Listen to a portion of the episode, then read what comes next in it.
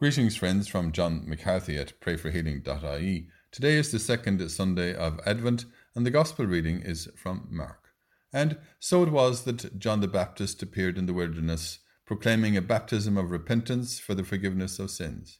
All Judea and all the people of Jerusalem made their way to him, and as they were baptized by him in the river Jordan, they confessed their sins. John wore a garment of camel's skin, and he lived on locusts and wild honey.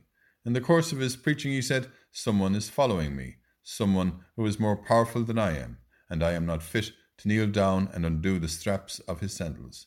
I have baptized you with water, but he will baptize you with the Holy Spirit.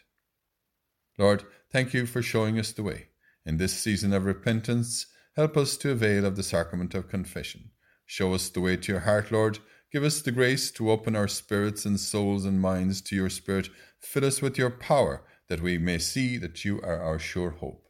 Grant us strength to carry out our daily duties and prayers as we say together and pray for one another. Hail Mary, full of grace, the Lord is with thee.